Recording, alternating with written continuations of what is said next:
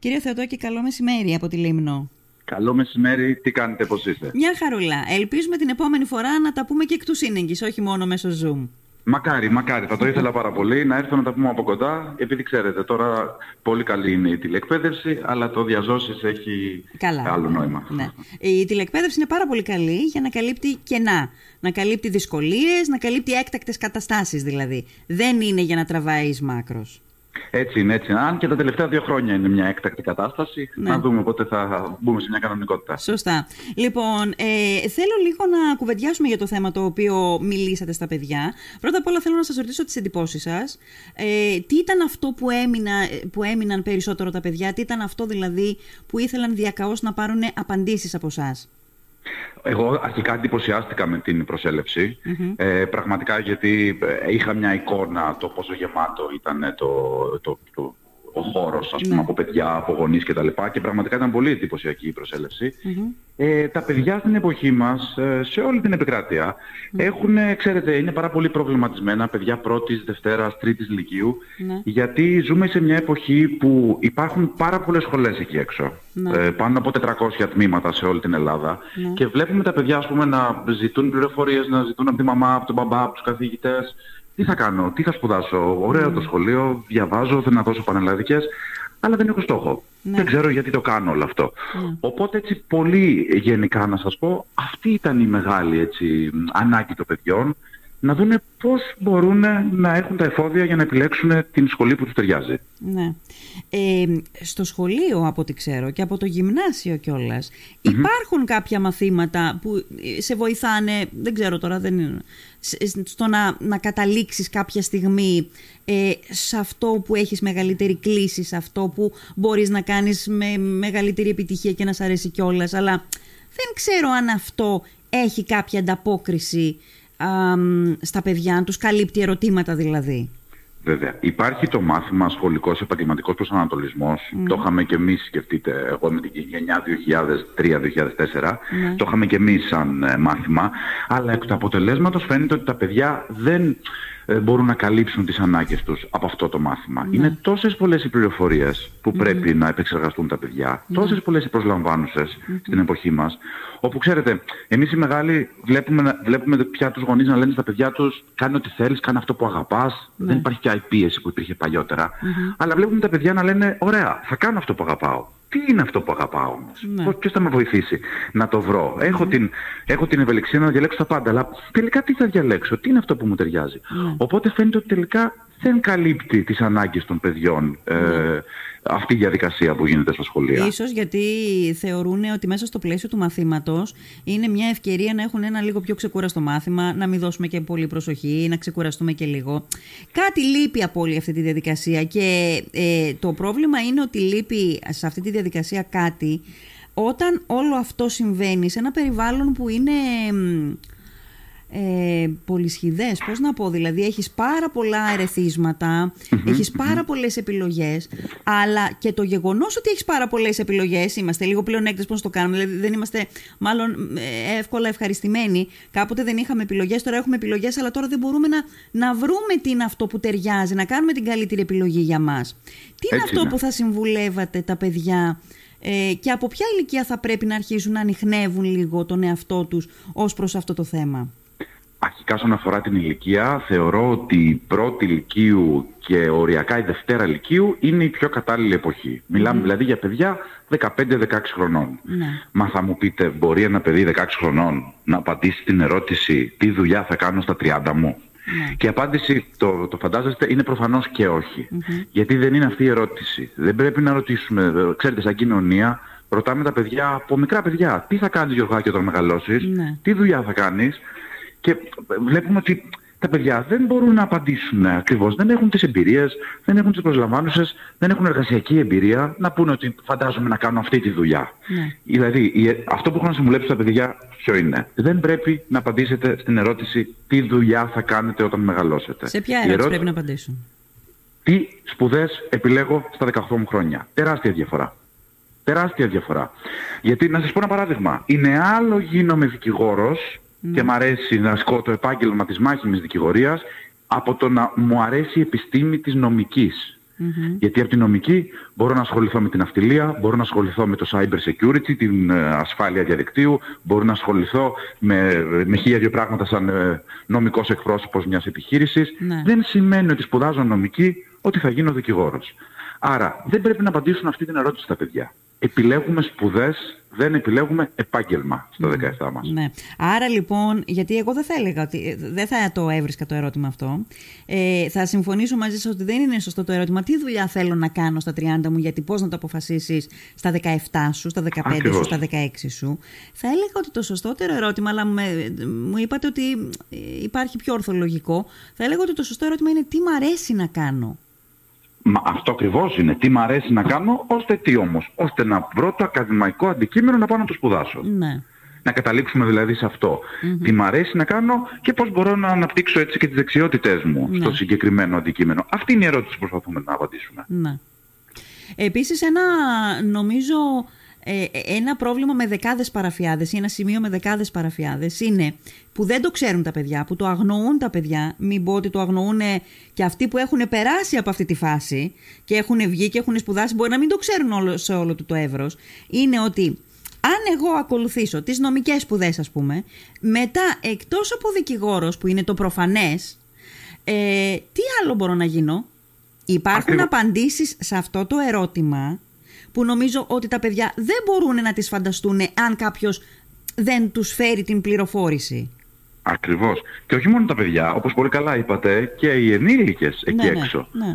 Αν δηλαδή εγώ ρωτήσω τη μητέρα μου τώρα τι είναι τα robotics, τι είναι η νανοτεχνολογία, τι είναι το artificial intelligence, ξέρετε, επαγγέλματα του 2030 όπως τα ονομάζουμε, ναι. θα με κοιτάει και δεν μπορεί να με βοηθήσει. Ναι. Είναι όμως μια πληροφορία που πρέπει να την έχω εγώ σαν μαθητής. Ηλικίου, για να ξέρω ποιες είναι ουσιαστικά οι επιλογές που μου ανοίγονται ναι. μετά την απόκτηση ενός τίτλου σπουδών. Mm-hmm, mm-hmm. Οπότε συμφωνώ απόλυτα σε αυτό που λέτε. Αυτό πρέπει να καταλάβουν τα παιδιά. Ότι σπουδάζω παιδαγωγικά δεν σημαίνει γίνομαι δάσκαλος. Σώνει και καλά. Ναι. Μπορώ να ασχοληθώ με τη διοίκηση ανθρωπίνου δυναμικού. Mm. Μπορώ να ασχοληθώ με την ειδική αγωγή.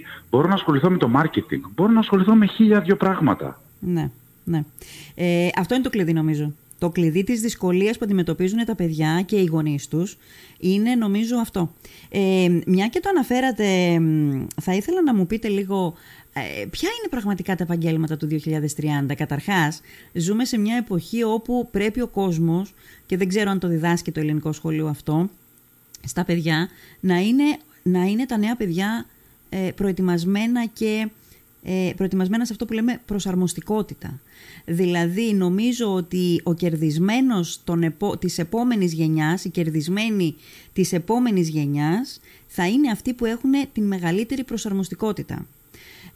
Που σημαίνει ότι ίσως στο διάβα της ζωής των παιδιών που τώρα ετοιμάζονται ή σε λίγα χρόνια ετοιμάζονται να δώσουν εξετάσεις, μπορεί να αλλάξουν στη ζωή τους και 2-3 επαγγέλματα.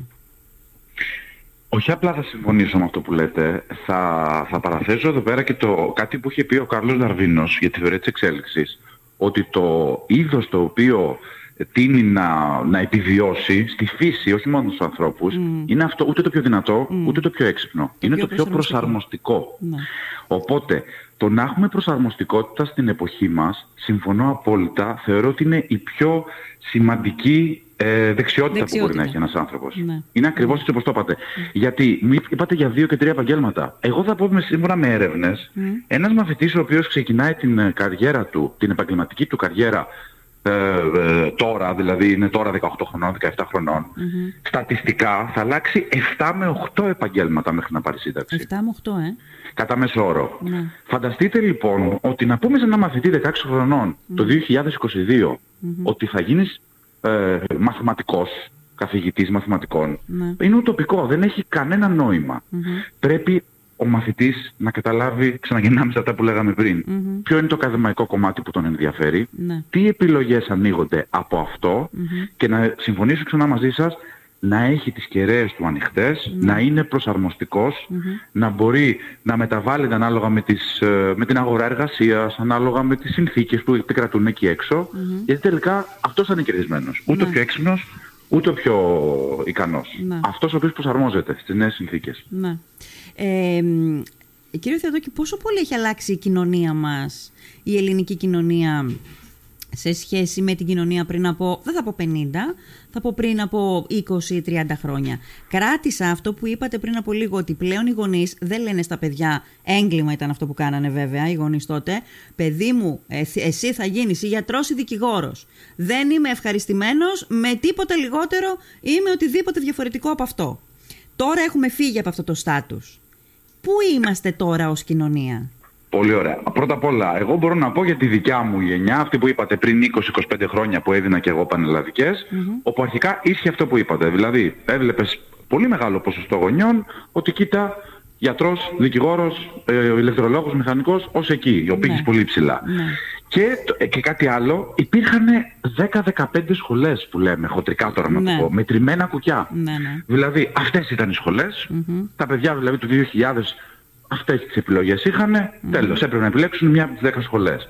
Άρα, από τη μία οι γονείς τώρα βλέπουμε ότι είναι πιο ανοιχτοί, δίνουν την ελευθερία στα παιδιά τους, να τους πούνε αυτό, ξέρετε, το ότι σπούδασε ό,τι θέλεις, κάνε αυτό που αγαπάς. Από την άλλη όμως, είναι τόσο μεγάλη ποικιλία και τόσες πολλές οι επιλογές, που έχουμε το φαινόμενο του Netflix, αν το έχετε ακούσει. Ότι στο Netflix που μπαίνουμε να δούμε μια σειρά, μια ταινία, και είναι τόσες πολλές επιλογές και τελικά καθόμαστε μια ώρα. Σωστά, σωστά. Να, τι να επιλέξουμε. Αυτό. Και χάνουμε μια ώρα τι ταινία θα δούμε και δεν έχουμε δει καμία ταινία τελικά. Α, το έχουμε αναγκάγει και σε φαινόμενο, Δεν το ήξερα. Βέβαια. Αυτό. Είναι το φαινόμενο του Netflix. Εδώ το κάνουμε εμείς που είμαστε ενήλικες. Δεν το κάνουν τα παιδιά. Ναι. Μάλιστα. Θέλω να σας ρωτήσω το εξής. Εσείς είστε σύμβουλος σε μια εταιρεία. Ναι. Η οποία προφανώς κάνει αυτό το πράγμα, Ναι. Πείτε μου λιγάκι, τι διαδικασία ακολουθείτε εσείς? Δηλαδή, έστω ότι έρχεται κάποιο παιδί και με την οικογένειά του. Τι διαδικασία ακολουθείτε από την πλευρά σας? Πολύ ωραία. Η εταιρεία στην οποία βρίσκομαι εγώ ονομάζεται Orientus. Και είμαστε σύμβουλοι σταδιοδρομίας. Τι σημαίνει αυτό?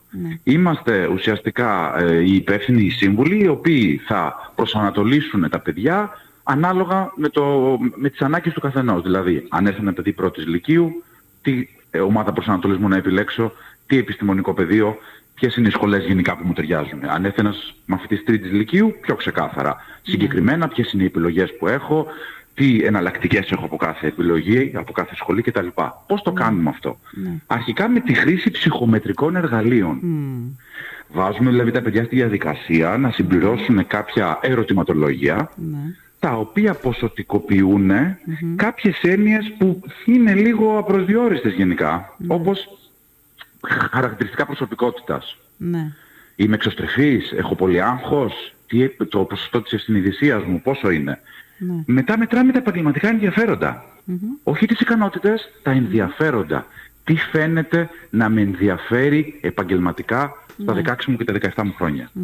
Και τέλος, κάτι που το θεωρώ εξαιρετικά σημαντικό και για τους ενήλικες και για εμάς τους ίδιους που πρέπει να τους σκεφτούμε, τι θέλουμε να καταφέρουμε από τη δουλειά μας. Αυτό που λέμε εργασιακό κίνητρο. Ναι, δηλαδή θέλω να βγάλω πολλά λεφτά, θέλω να είμαι ήρεμος στη δουλειά μου, στη ζωή μου ας πούμε, ή θέλω να είμαι ευτυχισμένος. Τι απ' όλα θέλω, ποιος είναι ο στόχος μου? Αυτό ακριβώς που είπατε. Μ' αρέσει ο αλτρουισμός, να βοηθάω ανθρώπους, να προσφέρω. Κάθε παιδί έχει διαφορετικό κίνητρο. Δεν έχουμε όλα τα ίδια κίνητρα σαν άνθρωποι. Και είναι σημαντικό να το προσδιορίσει ένας μαθητής 16 χρονών. Αυτή η διαδικασία, για να ξέρει πού θέλει να φτάσει. Πετυχαίνει αυτή η διαδικασία. Πετυχαίνει. Δεν είμαι εγώ τώρα, ξέρετε, ο κατάλληλος να σας το απαντήσω. Πρέπει να δούμε τα χιλιάδες παιδιά που έχουν βοηθήσει. Ακριβώς. Πόσα χρόνια καταρχάς λειτουργεί η εταιρεία σας? Αν θυμάμαι καλά, είναι στο 14ο έτος συνολικά από τότε που. Γενικά από τότε ουσιαστικά υπάρχουν τέτοιες συμβουλευτικές εταιρείες για αυτό το αντικείμενο. Δηλαδή, όταν πάμε πιο πίσω, δεν βρίσκουμε. Παλιότερα στα δικά μου τα χρόνια δεν βρίσκαμε, ήταν σίγουρο. Είναι κάτι... Ούτε στα δικά μου. Δηλαδή, κάπου εκεί πέρα ξεκινάνε δειλά-δειλά ιδιωτικές εταιρείες επαγγελματικού. Πριν από 15 χρόνια. Εκεί, 20 χρόνια. 15-20 χρόνια. Μάλιστα. Μα είναι αυτό που λέμε μακάρι στη δικιά μας εποχή, μακάρι, και το λέω και εγώ πραγματικά που δεν έχω μετανιώσει επί κάποια επιλογή, αλλά μακάρι να ήταν ένας άνθρωπος να με έπιανε να μου έλεγε, Θοδωρή, αυτό σου ταιριάζει, αυτό μπορείς να κάνεις, πήγαινε κάτω. Και επειδή προφανώς τώρα θα πάρουμε και τηλέφωνα, θέλω να σας ρωτήσω το εξής. Είναι πολύ κοστοβόρα αυτή η διαδικασία? Δηλαδή, την αντέχει η τσέπη ενός μέσου Έλληνα που ζει το 2022 με όλα όσα έχει να σηκώσει και να πληρώσει η τσέπη αυτή? Δηλαδή, την αντέχει. Και σκεφτείτε ότι είναι ένα ποσό το οποίο το δίνουμε, το δίνουμε μία φορά. Είναι πολύ σημαντικό αυτό. Δεν είναι συνδρομή, δεν είναι φροντιστήρια ιδιαίτερα, ξέρετε, που είναι αναγκασμένοι οι γονείς να πληρώσουν στην Δευτέρα και Τρίτη Λυκείου σίγουρα. Είναι μια διαδικασία που την κάνουμε μία φορά, η συμβουλευτική διαδικασία, και η οποία, εγώ επειδή είμαι και εκπαιδευτικός, είμαι στο κομμάτι, είμαι μαθηματικός, πραγματικά το impact που έχει, το αποτέλεσμα που έχει στα παιδιά, είναι ανεκτήμητο. Είναι ανεκτήμητο. Είναι και λίγο αυτοδιαγνωστική αυτή η διαδικασία, έτσι. Δηλαδή, είναι και λίγο αυτοδιαγνωστική η διαδικασία. Σε βοηθάει να μάθεις τον εαυτό σου. Και πράγματα που προφανώς 15-16 χρονών δεν τα ξέρεις για σένα. Ακριβώς αυτό. Ακριβώς. Βλέπουμε ότι λέμε σε παιδιά πράγματα που, ξέρετε, σου λένε ότι το είχα στο μυαλό μου, αλλά δεν το είχα εντοπίσει έτσι όπως μου το λες τώρα. Αυτό το ενδιαφέρον μου ή αυτό το χαρακτηριστικό προσωπικότητάς μου. Ναι. Μάλιστα. Ωραία. Πείτε μου λιγάκι για το πώς το κρίνετε το εκπαιδευτικό μας σύστημα. Ας μην μιλήσουμε τώρα, εγώ έχω πει πάρα πολλές φορές στον αέρα, ότι ο κάθε ένας υπουργός παιδείας που θέλει να μείνει, ας πούμε, στο πάνθεον των μεταρρυθμιστών, κάνει και μια μεταρρύθμιση. Αποσπασματική όμως. Γιατί μια σοβαρή μεταρρύθμιση πρέπει να ξεκινήσει από τον παιδικό σταθμό και να φτάσει μέχρι την τριτοβάθμια εκπαίδευση. Λοιπόν, αυτή τη στιγμή το εκπαιδευτικό μας σύστημα, ας μιλήσουμε για τη δευτεροβάθμια εκπαίδευση, μπορεί να καλύψει τις ανάγκες μιας κοινωνίας, μιας εποχής η οποία συνεχώς αλλάζει με τραγικά γρήγορους ρυθμούς? Μπορεί. Δεν μπορώ να, δηλαδή ειλικρινά να απαντήσω, θεωρώ ότι μπορεί. Δεν λέω σε καμία περίπτωση το σύστημα λειτουργεί τέλεια. Σε καμία περίπτωση, έχει πάρα πολλά λάθη και πάρα πολλά προβλήματα και κάθε χρόνο αλλάζει και συμφωνώ με όλα αυτά που λέτε. Αν με ρωτάτε όμως ποιο είναι το σημαντικότερο ελάττωμα αυτού του εκπαιδευτικού συστήματος, του συστήματος πρόσβασης, η μη οριζόντια μετακίνηση. Τι σημαίνει αυτό? Τιμωρούμε τους φοιτητές που μπήκαν σε μια σχολή που δεν τους αρέσει και τους λέμε ότι πρέπει να πάρεις πτυχίο από εδώ τώρα. Δεν υπάρχει περίπτωση να κάνεις κάτι άλλο. Δεν μπορείς να πας σε άλλη σχολή. Σ' αρέσει, δεν σ' αρέσει, εδώ μπήκες. Αυτό είναι πραγματικά, θεωρώ, και αυτό δεν έχει αλλάξει ποτέ. Οπότε αυτό θεωρώ ότι είναι το σημαντικότερο ελάττωμα και γι' αυτό είναι ο επαγγελματικός προσανατολισμός τόσο σημαντικός. Γιατί αν ένα παιδί διαλέξει μια λάθος σχολή στα 18 του χρόνια για λάθος λόγους, γιατί αλλιώς το έχει στο μυαλό του, και συναντήσει κάτι άλλο όταν μπει στη σχολή, ξέρετε τι κάνει το σύστημα? Τον τιμωρεί. Δεν του δίνει τη δυνατότητα οριζόντιας μετακίνησης. Δεν μ' άρεσε το μαθηματικό. Κάτσε να δω τους ηλεκτρολόγους πώς είναι που έχω γράψει αυτά τα μόρια.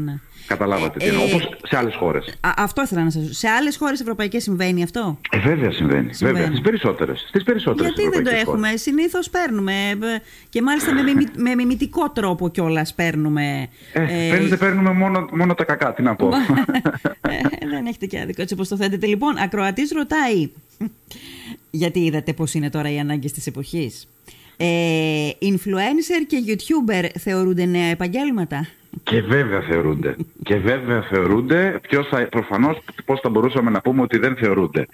Αλλά τι είναι αυτό που λέμε τα παιδιά? Δεν τους λέμε να μην ασχοληθείτε, κλείστε το Instagram, κλείστε τον υπολογιστή, και να τους το λέγαμε ποιος θα μας άκουγε. Το θέμα όμως είναι ότι influencer, YouTuber κτλ. Δεν χρειάζεται να έχω κάποια τυπικά προσόντα για να γίνω. Ας το πούμε έτσι.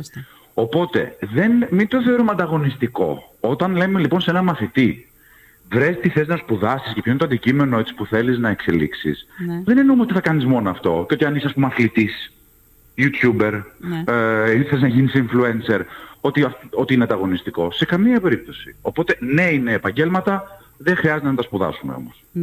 Όταν λέτε δεν είναι ανταγωνιστικό, εννοείται με αυτό που μπορείς να κάνεις και να χρησιμοποιήσεις την ελληνική εκπαίδευση. Αυτό εννοείται.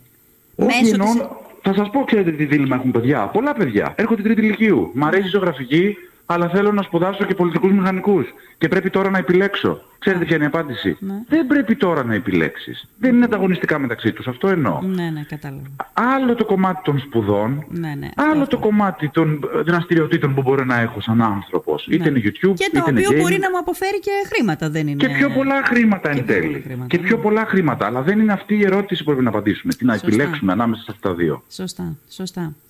Μάλιστα.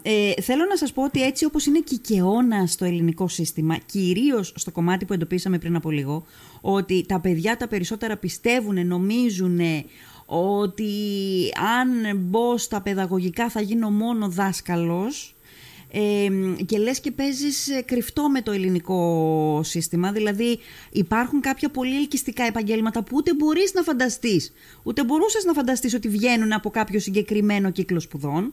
Λοιπόν, νομίζω ότι αυτό είναι πάρα πολύ βασικό. Το άλλο που κάνετε ουσιαστικά με το να καθοδηγείτε το κάθε παιδί να γνωρίσει τον εαυτό του και μέσω αυτής της διαδικασίας να δει τι είναι εκείνο που το γεμίζει και θα το κάνει ευτυχισμένο και ή τέλος πάντων θα εκπληρώσει τους στόχους που εκείνο βάζει. Είναι αυτό το δίδυμο, το δίπολο που είναι πάρα πολύ σημαντικό να το κατέχει κάποιο παιδί πριν συμπληρώσει το μηχανογραφικό του.